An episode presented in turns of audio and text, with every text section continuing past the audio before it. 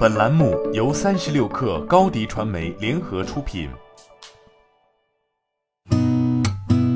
八点一刻，听互联网圈的新鲜事儿。今天是二零二一年三月四号，星期四。你好，我是金盛。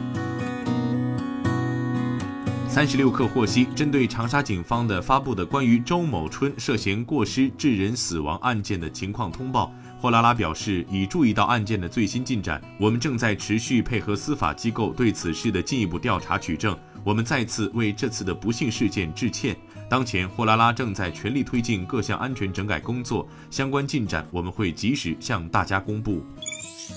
据市场监管总局官方微信，经查明，诚信优选北京科技发展有限公司、上海宇灿信息技术有限公司、深圳美团优选科技有限公司、北京实惠科技有限公司、武汉七种美味科技有限公司等社区团购企业存在低价倾销、价格欺诈等不正当价格行为，对诚信优选北京科技发展有限公司等四家社区团购企业分别处以一百五十万元人民币罚款的行政处罚，对武汉七。一种美味科技有限公司处以五十万元人民币罚款的行政处罚。有报道称，三月二号晚间，中兴通讯内部发文表示，将成立汽车电子产品线，同时将设立汽车电子团队，隶属于系统产品技术规划部，其定位是负责汽车电子领域的统一业务规划和经营。对此，中兴通讯方面昨天下午回应称，消息属实。三月二号，网传《天天向上》节目组对顶流基金经理发布节目录制邀请，其中被邀名单包括华夏基金经理蔡向阳、上投摩根基金经理孙芳、永盈基金经理李永兴、广发基金经理傅有兴、易方达基金张坤、景顺长城基金经理刘艳春、招商基金经理侯浩、中欧基金经理葛兰。昨天，上述名单中所涉的多家公募基金回应称谣言。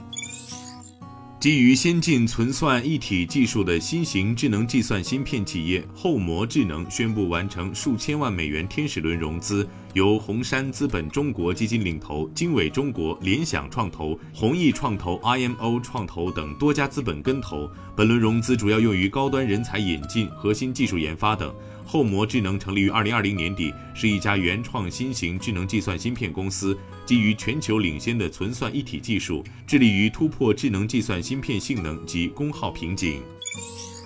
昨天，魅族科技发布二零二一年度魅族十八系列五 G 双旗舰手机——魅族十八与魅族十八 Pro。魅族十八 Pro 定位年度极致旗舰，魅族十八定位为小屏满血旗舰。魅族十八系列均搭载 Flyme 九安全纯净系统，配备高通骁龙八八八旗舰处理平台以及两 K 加 Super AMOLED 四驱微弧极边屏。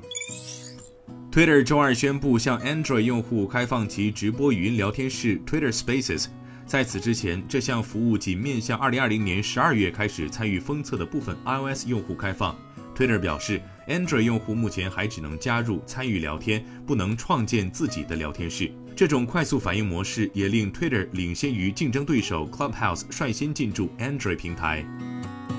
今天咱们就先聊到这儿，我是金盛八点一刻，咱们明天见。